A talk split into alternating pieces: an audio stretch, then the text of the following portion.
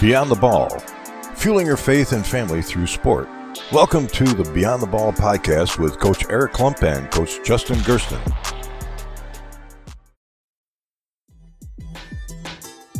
Hey, Hoopheads, we appreciate you listening to this episode of Beyond the Ball. Be sure to check out these other coaching focused podcasts on the Hoopheads Podcast Network, including Thrive with Trevor Huffman, the CoachMaze.com podcast, Players Court, Bleachers and Boards, The Green Light, and Courtside Culture, plus our NBA team focused podcasts, Cavalier Central, Nuck If You Buck, 305 Culture, Spanning the Spurs, Daily Thunder, Motor City Hoops, X's and O's NBA Breakdown, LA Hoops, The Wizards Hoops Analyst, At the Buzzer, and Lakers Fast Break. Oh, and don't forget to check out our flagship, the Hoopheads podcast, hosted by me, Mike Klinzing, and my co host, Jason Sunkel, featuring the best minds in the game from grassroots to the NBA. All right. Happy Memorial Day week. This is Beyond the Ball with Coach Eric Klump. I am Justin Gerstung. Coach Clumpy, how we doing today? We're recording on a Sunday afternoon. It's gorgeous out here. Yes, um, it is gorgeous out finally. And again, thank you to all of those that have served. This is certainly not just a long weekend. We recognize what you, your efforts have done to make this happen. So again, we appreciate you. What's happening in your world? Oh, nothing, nothing. We just got up this morning. It was a great day to be out at church. Our church is starting a little bit slower than some others, coming back to normal capacity. Um, but was nice today because we saw a lot of faces that we have not seen yes. in a long, long time. So it was nice to get out and, you know, hear the word at church and then, you know, enjoy some sunshine. We're going to knock this podcast out and then maybe go to the park here real quick. Excellent. Excellent. Yeah, absolutely. So we got a great guest, but before we do, I, I we were talking off air, and you got some words of wisdom. What do you got? Sure. You know, the last couple pods that we've been doing, the word urgency kept coming up, and you know, it was interesting when we had Micah Mills on. He said that was one of the first, the number one things of his goals when he's got his team out traveling around, and he wanted his young players to um, raise their urgency. And we've kept on using that word and really dissecting my team from last year, I also felt that was one thing that we needed to do, but it can really be confusing that word urgency. So I went back and it's something that uh, Kevin Eastman talks about in his book, Why the Best Are the Best. And he states the best performers understand that the presence of urgency is how they gain separation from their competition. We must understand that urgency does not mean going as fast as we can and being reckless, but winning urgency is an attitude of now, being prepared now, getting things done now, coming up with the next best thing now. And I wanted to make sure we hit on that um, on this pod because, man, we have been, t- been using that word a lot lately. Yeah, I, I mean, the definition there is so good. You know, one of the things that comes to mind for me when you say urgency is, you know, this constant struggle of getting our guys to play with a purpose. And I'm constantly, I feel like I'm a walking contradiction in practice. So it's probably on me to better define the word urgency to my team as well, like you were saying, because I'm constantly telling them, like, let's go, move the pace along, you know, make a better decision now, make a better decision quicker you know, get the ball up the floor, you know, as quickly as possible, race that thing up there with a little bit of space. But then in the next breath, I feel like I'm telling them, slow down, be under control, play off of two feet. And it's like a walking contradiction in coaching, I think. And I think confusion can set in when you're not being very clear. And even me, I don't even know if I'm really even touching on the, the right definition of urgency that you are even describing. So, yeah, I think that communication piece is is super clear. What are you doing with your team to kind of stress I, the idea of urgency? What are you looking for? Ooh, you know, um, maybe the the standard of hey, this possession is worth this many points or this possession this one possession is going to dictate the game i don't care if you're up by this many um, or down by this many, this one possession is going to be worth, you know, so on, so on, so points to try to elevate that level of urgency um, at all times in practice. I think that's a, such a good one too. And I apologize, I kind of put you on the spot there a little bit, but I think that's right because you know we understand that over the course of a game, there's going to be turnovers. You know, and those turnovers happen. Ultimately, we would like none um, but they're going to happen. But we ultimately want to keep them at, you know, a, as small amount as possible. And I think that that is part of the issue for our players is they think that there's just so many more possessions left in the game, right? Like, oh, coach, it's not a big deal. We'll just get the ball back in like 30 seconds. And it's so not the case. There's so many factors that can go into that. Yeah, how many times have we lost a game because of one missed block out and, and an offensive rebound for two points or a missed block out uh, on the free throw line? Those sort of things that there, there needs to be the utmost urgency, no matter if it's if it's the first possession in the game or the last possession in the game. Yeah, absolutely. Yeah, so let's work with a little urgency right now. We have a great guest today, not to transition too abruptly there, but great guest coming on with us today. We don't want to keep him waiting. Um, but we always have a little bit of the word with us on these podcasts, and I'd love if you could share a little. Sure. Today I'm going to dive into Luke 12 15. It's very simple. Beware. Beware. Guard against every kind of greed. Life is not measured by how much you own. And, you know, we always talk about God has placed us here for a reason and building up, he can build up his kingdom. He wants us to build up his kingdom in many different ways through many different avenues. And in a world of instant gratification and immediate results, we just never really know. So I'm always just trying to ask myself, you know, I am, what are the gifts and abilities that he has given me that I can use to serve and to become a blessing for other people? Because really, you know, that that's how I want to be measured. Uh, great words today. So let's be uh, a blessing for others. Let's celebrate uh, our guest that's coming on today. Then JP Nerbun is joining us, who is a former coach, uh, also an author, and kind of makes his way around the podcast circuit a little bit here. But we just love the fact that he's going to join us today and maybe talk um, stuff a little bit beyond the ball. Any any ideas about JP coming up? No, I'm just really excited. All of our guests have been tremendous, and I have just been a sponge trying to listen to all the insights from them. So let's get at it. All right, coach. We're going to break here in a second, and then we'll be ready to go. Hey, hoopheads, we all hate ankle sprains, and they happen way too often. Ankle injuries are the number one sports related injury. Aryse is trying to change that. With the iFast, your athletes get preventative protection and full mobility. Athletes no longer need to wear bulky braces that limit performance and give mediocre protection. Anyone playing sports should be using these products. Keep your athletes in the game. Don't wait for them to get hurt to take action. Visit www.aryse.com slash team pricing to learn more. That's A-R-Y-S-E dot com. All right, guys, we are back with Beyond the Ball. We're joined with a really special uh, guest, JP Nerbun. Coach, how are you? I'm doing good, brother. It's good to be back on, or good to be back talking to you. So yeah, it's been it's been a little while. It's it's, it's going to be nice to catch up. Eric, you want to get us started? Yeah, JP, thanks for coming on Beyond the Ball. You know, it's it's our mission to celebrate individuals that are serving and using their platform to be a blessing to so many other people. And when um, Justin came along and said we got to get this guy on, I was super excited um, to, ha- to, to have a conversation with the founder and president of Thrive on Challenge LLC. So, JP, just take us uh, into that process of like how that happened?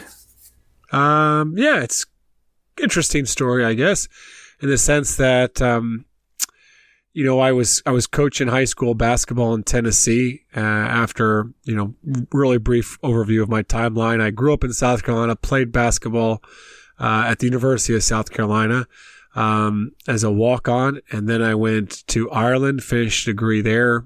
Long story there, but I was uh, got my degree in uh, PE and English teaching and sports science at the University of Limerick and started coaching, coached five years there. Um, and then moved to Tennessee, coached five years at high school there. And during that time in Tennessee, I kind of hit rock bottom as a coach. Um, I was struggling. I always really wanted to prioritize character and, and, and, you know, teaching kids the life lessons and stuff like that. That, but, um, I wasn't really good at doing that. Uh, like, like so many of us in coaching, you know, I, I struggled, um, to find the right balance of, uh, between, you know, this guy that would want to build relationships and caring at the same time holding kids accountable and you know disciplining them. And um, so yeah i just really struggled with with my team's culture and um, reached out to a guy named jamie gilbert uh, who co-authored the book burn your goals and jamie mentored me and helped me go through a real personal transformation in my own self and my own coaching uh, which is really where the culture transformation starts, you know, is, is starts within, within yourself, you know. I, I wasn't a very good leader. So I made that change. Uh, as I started to make that change, I started to kind of document that process by starting a blog. And um, I wrote that blog. Um, and it really resonated with a lot of coaches, not because I was winning a lot of games, but I guess just the level of vulnerability that I shared on my struggles, even as I was trying to be more transformational and I had these new tools I was still experiencing resistance. So I shared those things uh, through the blog, and that blog, um, you know, really resonated with coaches, which led to me uh, when we moved up to Pennsylvania for my wife's job. Rather than stepping back in the classroom, uh, I said, you know what, I'm going to try to, you know, make this work full time. And I didn't know what that it was. I just knew it was writing more, starting a podcast, and maybe trying to speak to teams and stuff. But uh, in that in that first year, um, after starting the podcast and writing, I started to realize that my heart was in serving coaches. Um, it wasn't about so much speaking to teams as it was getting on the phone and talking with coaches and helping them to uh, feel heard, uh, to be a support network for them, and occasionally help to provide them with some better solutions as far as how to approach the culture and, and you know and their team. So JP, the one of the words I heard you say in there is resistance, and we had we've had a chance to talk um, in the past, and a lot of your, what your stuff does resonates with me on a much bigger picture. When you say you were met with some resistance, was that from players? Was that from other coaches? What do you mean by that when you said you were starting to transform, but there was still some resistance there? Well, I mean, I think you you set out on this journey to help people grow, to become better uh, versions of themselves, right? You have this aspirational vision. You share that and you think everyone's going to hop right on board, you know, like, yeah. here we go, you know, like, and a lot of people don't, well, they say they want that or they don't even say they want that. And, and they just, they're, no, they, they, it's a transactional sporting culture. It's, about the minutes their child plays. Um, it's about the minutes that kid, you know, I, I, get to play if you're the athlete. It's about putting them in position to get a scholarship. It's about winning. It's so much beyond that. Um, uh, of of people just the they struggle to prioritize that aspirational vision. So there's a, there's not a um, it's really hard to find alignment.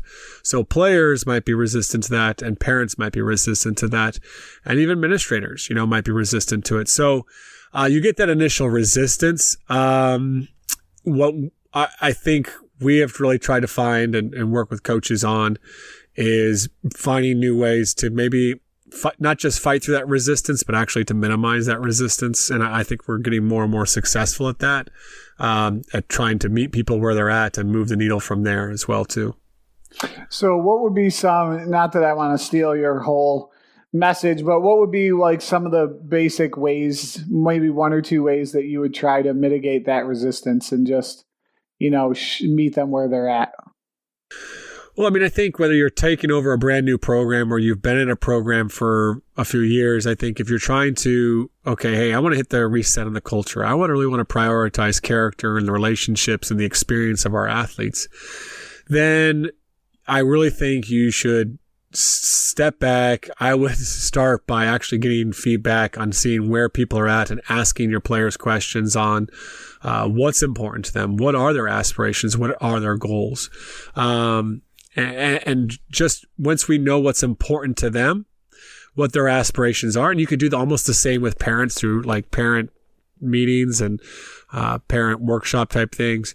You first need to know where people are at. And a lot of times, those things that people will communicate, like um, within the players, uh, would be not just, I mean, sometimes they're going to tell you certain things that they think you want to hear, but they're not always about the championships. I think in a lot of players, I think there is other stuff. They want to have a good experience. Um, they want to have good relationships. They want to get better. They want to do hard things. Like I think a lot of kids articulate that from our experience. They start from that place of articulating that. So once they've articulated what's important to them, um, then it's like, okay, let's talk about creating that experience. Let's talk about a process for you to achieve those goals, for you to become that player. Um, and, and for us to build that type of team culture. And then it's really just getting them to see and, and come up with a lot of the standards of the program, a lot of the ways and the processes and the procedures of around the way you do things that honestly would probably have been very similar to what you would have come up with in the first place. But here now you've done it where you first off said, okay, this is what's important to them. And then you're starting to get them to be involved in the planning of that. And so as they become involved in the planning, they're going to take more ownership of it. When they don't meet and follow through with that process, those standards, now you're in a better position to um, come in there and offer some support, bring awareness to, the, to, their behaviors, their their habits, their attitude or effort not being aligned with their vision, with their goals, and, and yes, you, and, and, um, occasionally you have to also hold them accountable, and sometimes uh, more than we'd like. But you're now in a place where you have that relationship. You've asked them these questions, and so they're more open to being held accountable. Um, and also, people see the connection between the standards, the behaviors, and what they really want in life. JP, just a phenomenal answer. So I want to ask you, uh, piggyback on that answer again, is um, with the parents, you know, we're in a situation where it can be a very awkward conversation, but how do we take steps to get parents on the quote unquote bus? Yeah, I, I think it's it's there's a depending on your circumstances, some people might be able to in a situation where they can start having some one-on-one conversations with their players' parents. They may have that type of relationship. They maybe they don't. Um, but I would really want to know, like, hey, what's what's really important for you um, about you know for your kid's experience, for your son or your daughter's experience. I'd really want to know initially what what's important to them. One of the ways I like to do that is in a workshop that I would do uh, sometimes when I go visit teams, and that that workshop, one of the things I'll do is I'll take I'll cut out you know ten little things. Um, like it might be winning a championship it, you know, kind of outcomes. It would be uh, having a great experience, um, you know, developing as a person, building great relationships, becoming a better player, uh, being a starter. I would just list all these potential outcomes, things that would might be important to the athlete or the parents, you know. And I have I give those on a, put those on tables, and I have parents sit around on those tables. So I break them into groups. Maybe it might be three, four, five parents to a table and they've got all these like 10 little stickers. And I say, okay, what is most important from society? And I want you to stack those in order of importance. Like, what does society value the most? And so they might at the top put winning the championship, number of points you score, college scholarships. At the bottom is like, you know, the experience, et cetera, and stuff like that, right? Uh, becoming a better person sometimes. They, they, they admit that, right? That from a society's perspective. And then I ask, okay, uh, five to 10 years from now, what will be most important when it comes to you know your son's his son's you know experience here about you know playing playing basketball or whatever sport it is, and um, then they reorder it. And you know they always the top it's it's about the experience. It's about who they become through the process. It's and at near the bottom is is the wins and stuff like that. And it's a real great activity because it gets parents to step back and really reflect on geez what is most important? And then i say and then i always come back and i say okay let's look at these things and here's the things that you know, society values, but here's what matters the most. What are we investing in here? You know, what are we, when we get into the car after the game, what are we talking about? What are you focusing on? When you're watching your son or daughter play, what are you observing? Are you caught up in the win, the loss? Are you actually focusing on, you know, are they having fun out there? Are they connecting? Are they being good teammates? That type of stuff. JP, we had a chance over the last couple years to talk a little bit, and I think what I found so helpful about your mentorship program was just helping me get to a place where I understood that better, uh, not only for my kids who are growing up, but just recognizing the difference between athletes, between being like a performance driven athlete and a you know a participation driven athlete. What what is maybe some of the challenges that you talk to coaches about when you have kids of both degrees on your team? You know, how do is there a way that you try to strike a balance with that, or um, is there a way to help coaches navigate through that, setting their standards? Yeah, when it comes to like player commitment, um, you know, it's it's funny because I think we're getting greater resistance um, from parents on this. Like I've I've actually had in the last two weeks uh, three coaches, three different coaches, and they've had both all three of these coaches have had the exact same issue. They've gotten an emails, e- they've gotten emails, a couple emails from parents saying um, hey, our off season, you know, schedule, is this all you've got? Like, um, they want more. They're complaining that there's a, not enough basketball or soccer on the schedule. And then they got the exact opposite. They're like, how can you expect a freshman to do all this? Like, it's just like, uh, how can you expect a player to you like they have a summer job, they play their sports. Like, so you even see like it's really difficult from, um, like, you know, just even a parent's perspective, getting their buy-in. So what I really honestly feel like at the high school level, um, and honestly, a little bit even at the, co- the collegiate level, is I really feel feel actually 100% the collegiate level. It's, we do this even in Division One programs. It's it's the same kind of approach. It's like we have to be really clear on what the minimum standard here is. And I'm not going to say if you're listening to this podcast, I know what your minimum standard is. Like every high school and college is different. In some high schools, they're just happy if you show up. In other places, they, you know, it's really, really competitive. You know, kids are being recruited in or they're, you know, they're transferring in. I mean, like every environment's different, but you have to know and communicate what that minimum standard is. And that minimum standard could be, we're just happy when you're here. We hope you can make it. And the coaches focus on creating an environment that's fun, that people want to be a part of. Other ones, there might be like, hey, you got to make it to team camp, or you got to do this, or you're going to make so many workouts.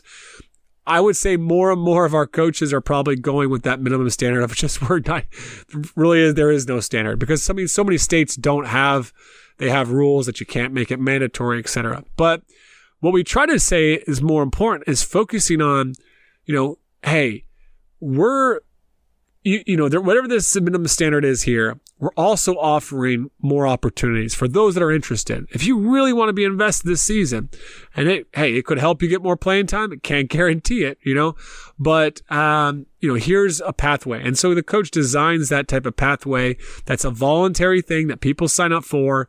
And maybe it's like that ideal group, like you got a GroupMe or a group chat you might do a book study in the off season. You got extra workouts. Maybe people are sharing, they're charting it. You might send daily motivations, but you really try to feed those kids that really want to be involved and want to be a part of it. And you're giving them opportunities to learn and grow. And you make that a lot of fun and you make that a really supportive group where it's not so much about you overwatching them and pushing them. It's them saying, Hey, I want to be really committed. I want to become a better player this offseason or this season but I need help in that process. I need help following through on my commitments. And that's what it is. It's more of a support group for players that want to be elite or whatever you want to call it. I don't really necessarily like that word, but whatever you want to call it, like the players that really want to be great.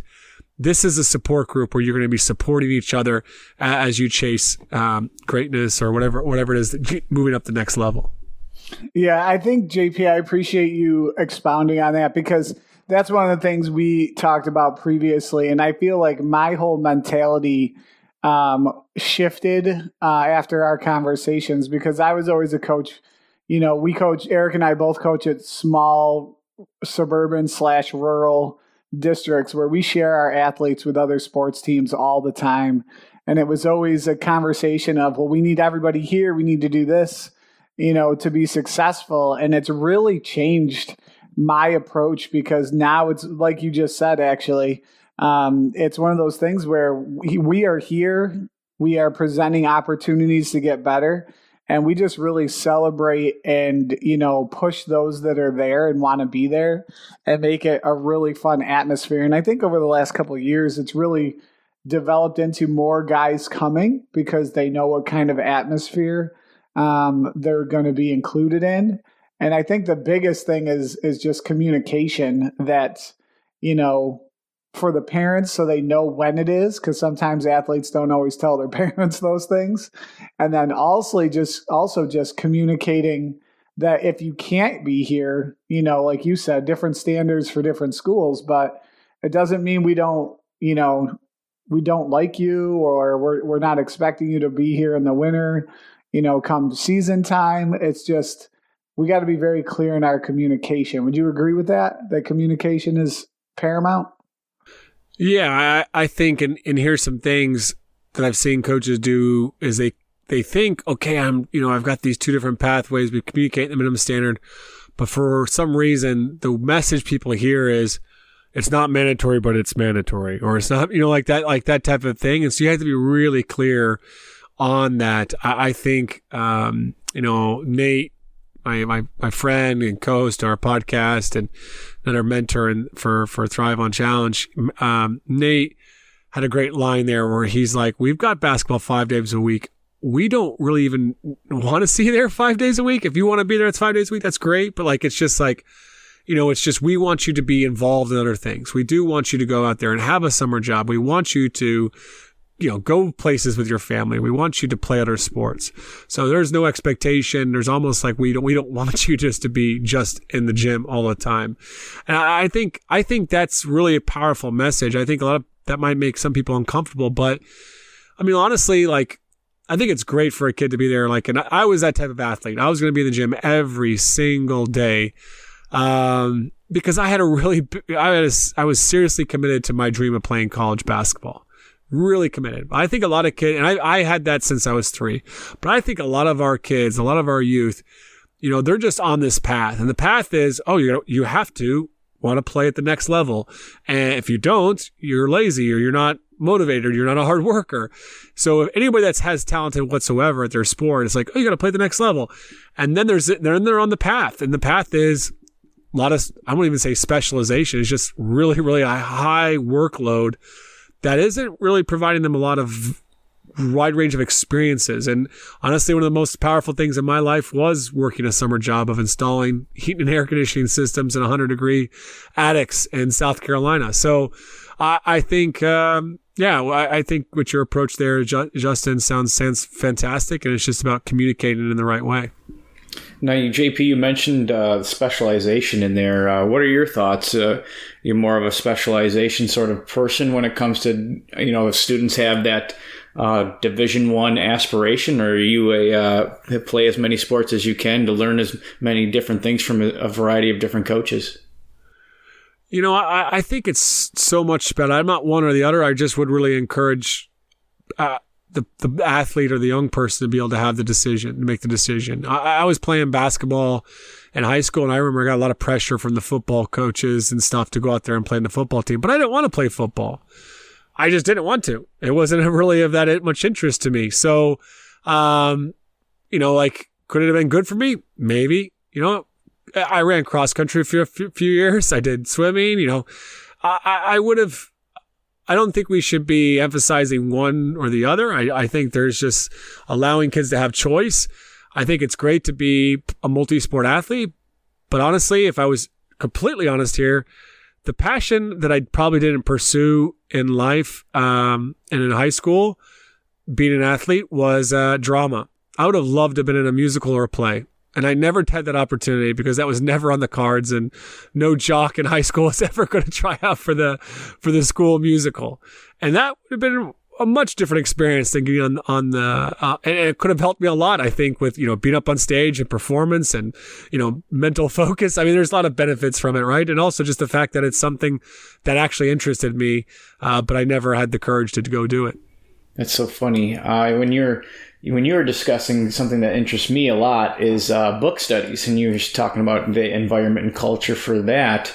Um, can you just share with us some of your favorites that that you have done uh, with with some teams, or you would promote? Uh, so like a book to do with your players and your Absolutely, team. Absolutely, yeah.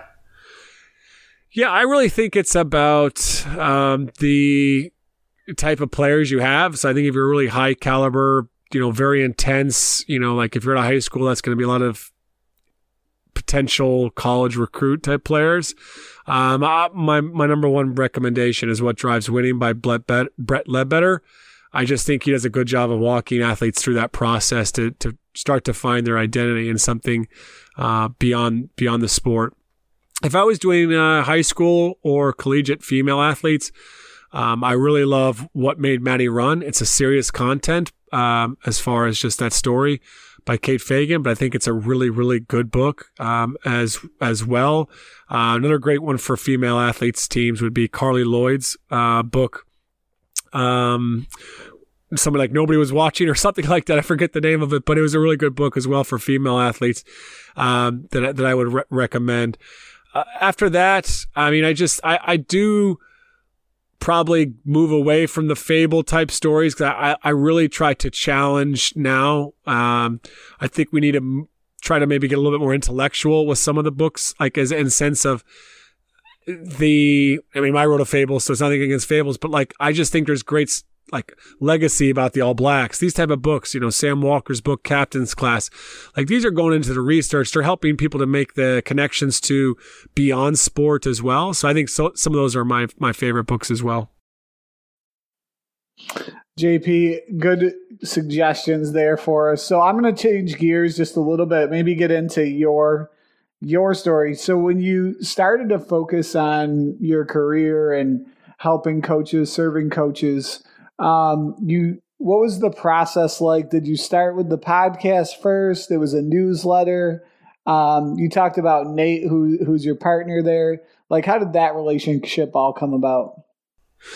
Yeah, it's it's kind of interesting. Um, you know, I started doing some speaking. And I was traveling around. I was talking and doing workshops for teams, and um, I would the workshops were good. You know, and I, I felt like I did a, a, good job, and coaches were happy, players were engaged. Uh, a lot of it early on was just going in there and helping them to set this, their kind of their goal for this season, a purpose statement, standards, and kind of work through some of the drama and conflict that may have existed before there. But um, you know, what my struggle with there is I would go in there, I'd do that workshop, and then I'd leave, and there would be no follow up. And like coaches would be happy, but then in the year, it's like, oh yeah, we kind of forgot about those standards, you know. But it was it's kind of just kind of fell into it. I had a few coaches start to reach out after I was doing the podcast, and and they would just like, hey, I really love your stuff, and we would chat, and people started saying, hey, they like to make it regular, and then I said, all right, well, let's. I just started charging a little bit of money for it, you know, and um, that's become the kind of the core of the business is is to be able to support coaches in that way. Um, and you know, I brought Nate on halfway through, or maybe like a, a year and a half into the podcast. I met him at uh, Way of Champions conference in Boulder, Colorado, and we really hit it off. I actually he had actually been on my podcast, and I said, "Hey, I'm going out there. I heard you went there before. Do you want to get an Airbnb together?" And we ended up hiking a couple mountains together and stuff, and just chatting and built a relationship. And so he kind of came in on the podcast. And then once I started reaching kind of capacity as far as the number of coaches I could work with and support at one time, um, you know, I started bringing Nate on to work with some coaches. So we've just found, you know, the mentorship program is, is, it's really, it's it just, it makes sense because at the end of the day, what did I need when I was in that low point of my coaching journey? I needed someone to talk to. I felt like I was an island. I felt like I was the only guy that struggled with this stuff. I was like, and then to have someone that could talk to you and first off affirm you. And what I knew was that I wasn't like a bad coach. I wasn't a bad guy. I was a hard worker. I was passionate and I was out there to make a difference in kids' lives. And I was doing some things well. And that's honestly that one of the first things I think all of us need as, as coaches. The second thing is I think I, I spend my days in culture. You know, like I study, I research it. I've been fortunate to work with over 40 uh, 50 different coaches at this stage now and different leaders outside of sports. So I've had a lot of different labs. So I'm fortunate to have a bit of like, I'm able to offer some solutions where sometimes coaches can't see it. And sometimes just that's just because I'm outside their circumstances. And sometimes that's because I've been able to say, well, this is how this coach approached that challenge. So when coaches are also struggling and they need answers to maybe things they don't know how to handle, I can be a sounding board there. And then it, probably at the deepest level, at sometimes I can help point out some blind spots, the things that coaches just don't know they don't know and they're not seeing that's kind of holding them back. That takes a lot of time to get to that point in that type of relationship. and I'm very privileged to be able to to uh, to be able to do that for some coaches um, that they trust me that much to have that type of relationship. But uh, like I said, just at the end of the day, it was just designing something that was like, gosh, what did I need as a coach? You know, when I was in the trenches, this is what I needed. JP, um, I want to just ask you about what you just just talked about with like the blind spots, and it seems like every every new coach that's getting interviewed, they just always talk about establishing culture, establishing culture, establishing culture. And why do you think that some coaches are far more successful at establishing culture than others? Well, I, I think that's a kind of a bit of a tricky question in the sense that culture is it's very tricky in that you if you're building your basketball culture, you have to say, well, what type of culture is already within? if you're trying to build a culture in a place, uh, a, a transformational culture that's about character and relationships, but you're in one of the most high performance type of environments where all they care about is championships. There's been championships every year, and you're trying to talk about, you know, it can be really, really challenging uh, to create the type of culture that you really seek, you know. And um, so I, I wouldn't say like I say this because if you're a coach that's struggling to build a great culture, and I've got some coaches that are doing all the right things, but they're not in a great environment, you know? And they have an unfortunate that they haven't got off to a good start with wins and losses in that column. And so they really struggle to establish the culture. Uh, the same coach, another coach could be doing the same things in the same process in the same way, but that environment, that community is just all about it. Like I had a coach in the mentorship program that went one in 24, uh, two years ago and the culture was strong as I'd ever seen it. I mean, it was incredible. The next year they do really, really well. You know, like they win a lot of games, things go good. You know, it's great. And he, and they kind of pulled out of that. But other coaches, they have a one in 24 season. It doesn't matter all the good things they do. It doesn't matter how nice of a guy they are. They're going to run them out of town. So I, I say that because I just don't want coaches to be like, oh, I have my culture stinks. I must be a bad coach. That's not it at all. Um, I think the people that are, I think there's also what we see in the periphery. I think there's a lot of people say, "Oh, that's a great culture over there," and I'm, you know, and then we look at certain college teams or NBA teams, but you go on the inside and you look there, and people don't like each other. People hate each other. People aren't having fun. It's a culture of fear. Um, there's a lot of coaches out there, especially the collegiate level, that talk about culture, that talk about character, but they only care about winning. You know, and so I think it's really easy to for a coach that says, "Oh, look at their culture; they're so strong, their guys play so hard and stuff," but it's not actually an enjoyable place to be at. And so I think it's it can be easy to get you know to fall into this comparison trap. Mm-hmm. Um, so I don't know if I really answered your question. I guess I'm no, just offering some disc- dis- disclaimers, you know. Yeah, JP, you when we were speaking a while back, one of the things that you know you really helped me with was trying to understand, you know, the space that you're in and doing the best job where you are. You know, comparing my situation at the time, which is a small school where I was maybe desiring at the time to be like in a more competitive atmosphere. Uh, and I don't know if you remember or not, but you you shared a story about a guy who was in the more competitive atmosphere that was looking to be in more of a uh, less stressful, you know, just come out and play type of culture. And I thought that that was pretty powerful. That it's always interesting that coaches sometimes are always wanting what's what they can't have. You know that the pasture is greener on the other side.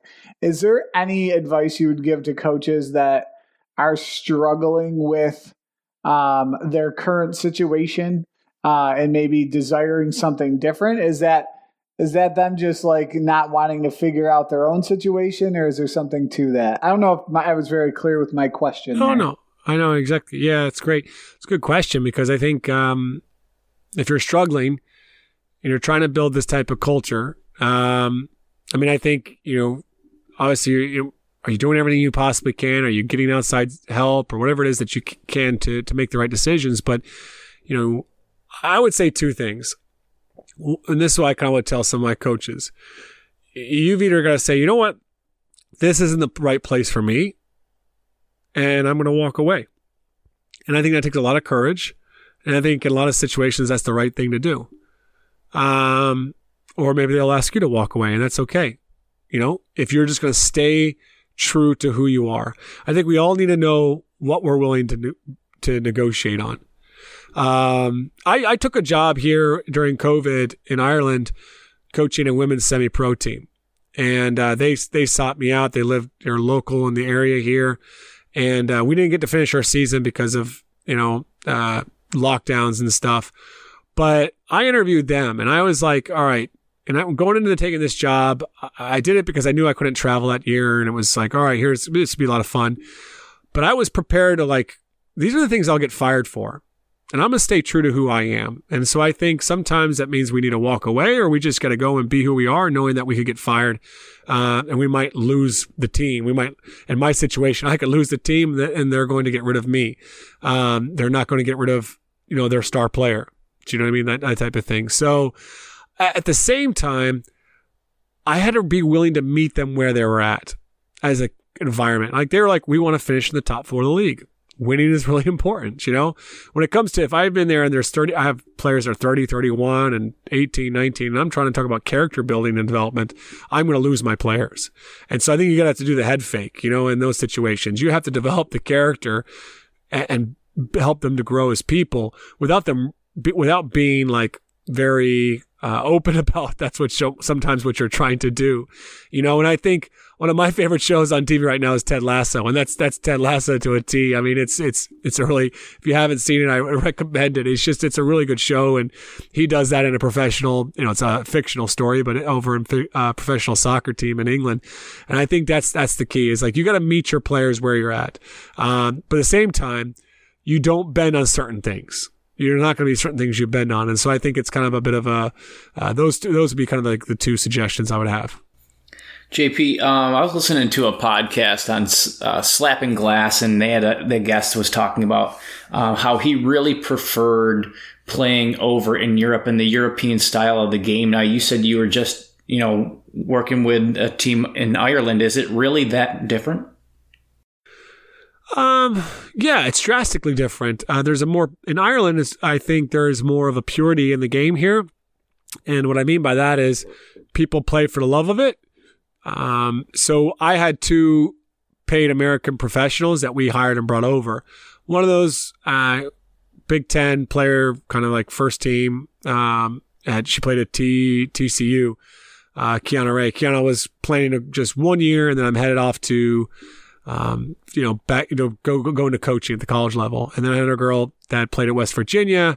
Uh, she was a fantastic player, a fantastic person, but she has aspirations playing the WNBA, right? Uh, and she's working towards that. And, you know, so, but besides that, everyone else, uh, so we're paying, I'm paid, these girls are paid we're all three of us are professionals. Everybody else on the team though is actually paying to be a part of the club. Uh, there's you know a 31 year old teacher. There's a there's accountants. There's girls that are in college. There's girls that are in high school. I mean it's that's that's our makeup of our 14 you know 14 person roster. So they love the game. They want to. Com- they're there to compete. And they're to win. Now, some of them have goals like they want to make the Irish international team, or they maybe want to win the, uh, you know, like a I don't know, get first team honors or something like that. But that's not the focus. And so you go out there, you play, and there's not big crowds. There's not thousands of people. It's the it's a minority sport over here in, in Europe. It's four or five or six as farther down the line as far as there's way more popular sports. So it's not notoriety or fame that you're seeking. Um, it's just the purity of the game. And they love the game. And um, so that is make, what makes it really special. JP, that's so great. So how get us into that a little bit. How did you end up in Ireland? I know you said you went over there for a little bit, then came home, and then are now back over there. So, what has that process been like for you and your family? Yeah, I grew up in South Carolina, and you know, um, headed over to Ireland, did five years there, then to Tennessee. Um, and then to Pennsylvania, then back to Ireland. And but it, when I left Ireland in 2012, it was really painful actually. I had a lot of great friendships, a lot of really great relationships, and um, you know, but I came back because I met my wife over there. She's not Irish; she's from Pennsylvania area. So it was kind of funny in the sense that she was over on study abroad for a few months, and I was supposed to fall in love with an Irish girl, but I fell in love with an American girl, so I had to come back to America. Um, so I always gave her a hard time for that, but she loved it.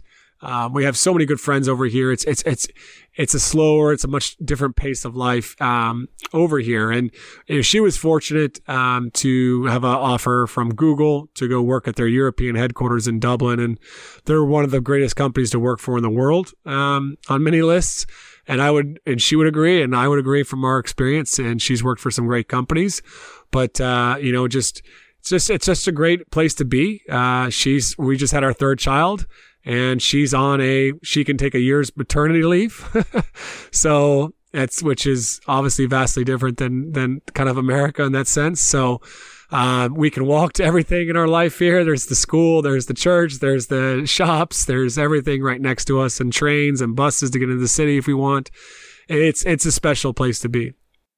So what what took you to ireland in the first place? You were there playing correct so there's a really there's a deep answer to this question, and there's kind of like the shallow answer. I'll give you the quick shallow answer, and then we maybe explore a little bit of the deep question. The sh- the shallow answer is like I didn't make the team um, after from the sec- my second year at South Carolina, so I was only a walk on for one year, and I was like I want to go and study abroad. So I went to study abroad and loved it and moved there.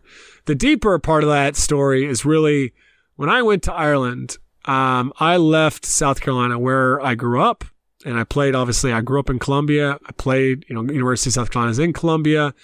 My identity was very much tied to basketball, and I did not make that adjustment to making the team um, very well.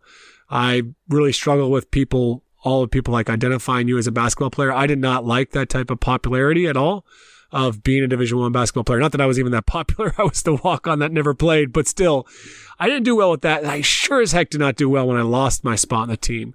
I like, well, that's it. My basketball career is over. And uh, I really struggled with like depression and I was a mess.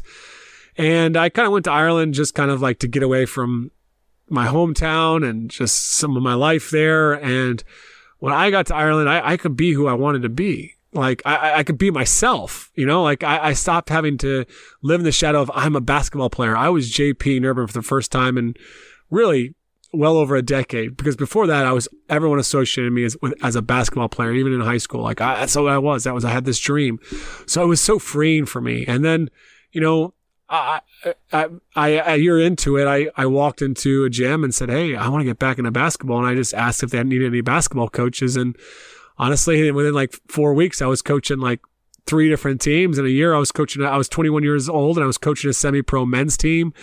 for for uh, uh, they fired their Serbian coach, and they said we can get this guy for nothing. So I, I mean, it was just I was in it, um, and I mean that's a long story there. But like it's just it was it was, it was a special place to get over there, and it was a way to break free from kind of maybe that basketball identity trap that I was caught up in. Well, so JP, my last question for you is: um, in 2000, heading into the end, tail end of uh, 2021 here, does Thrive on Challenge have anything on the back burner that they're going to be launching? What's next for you guys? Um, so I got another book coming out later this year, so maybe I'll come back in the podcast to talk about that at some stage. That'd be great. Um, and um, uh, we've got our retreat for coaches, which is really special. That comes up in August. We are doing that every year now. We had one in 2019. 2020 got canceled because of COVID, obviously. Um, it's 15 coaches, and um, we're out in, you know, in Utah, big cabin. It's all on site. All the meals are there. Um, p- pretty affordable. And that's a pretty special experience for presentations, a lot of connections, discussions. Um, I, really value community, and, and uh, that's what we're about in that retreat. So there's that. Um, yeah, we just keep plugging away at the podcast and working with coaches and mentorship program. I mean, we are so so excited to have so many coaches that just want to be a part of this what we've really kind of built which is not just a mentorship program now but a community out, that out, out, outside of that that we have coaches that are connecting with each other and talking to each other that um, that we're working with so i used to be just the only point of contact but now we've been able to connect people so that's that's been pretty special as well Well, listen, JP, thank you so much. We're uh, kept you over than what we normally go, so we don't want to take up all of your time, but we appreciate you coming on. Yeah, this was great. It's great to talk to you again, Justin, and I, yeah. I appreciate you guys doing a podcast on something that goes beyond the technical and tactical part and, and goes a little bit deeper, you know? Yeah, absolutely. Coach, you want to finish up? You good? Anything yeah, else? I'm good, man. JP, thanks for coming on. God bless and uh, keep doing what you're doing and, and, and blessing and serving others. We appreciate you. Yeah, absolutely. Tra- safe travels back to the States here and uh, enjoy your time up in the Northeast. It's going it should be a nice summer, hopefully. That's, yeah. Yeah, it's, it can be better than the rain I get in Ireland every day. All right. Thanks, Coach. Thank you for listening to the Beyond the Ball podcast with Coach Eric Klump and Coach Justin Gersten.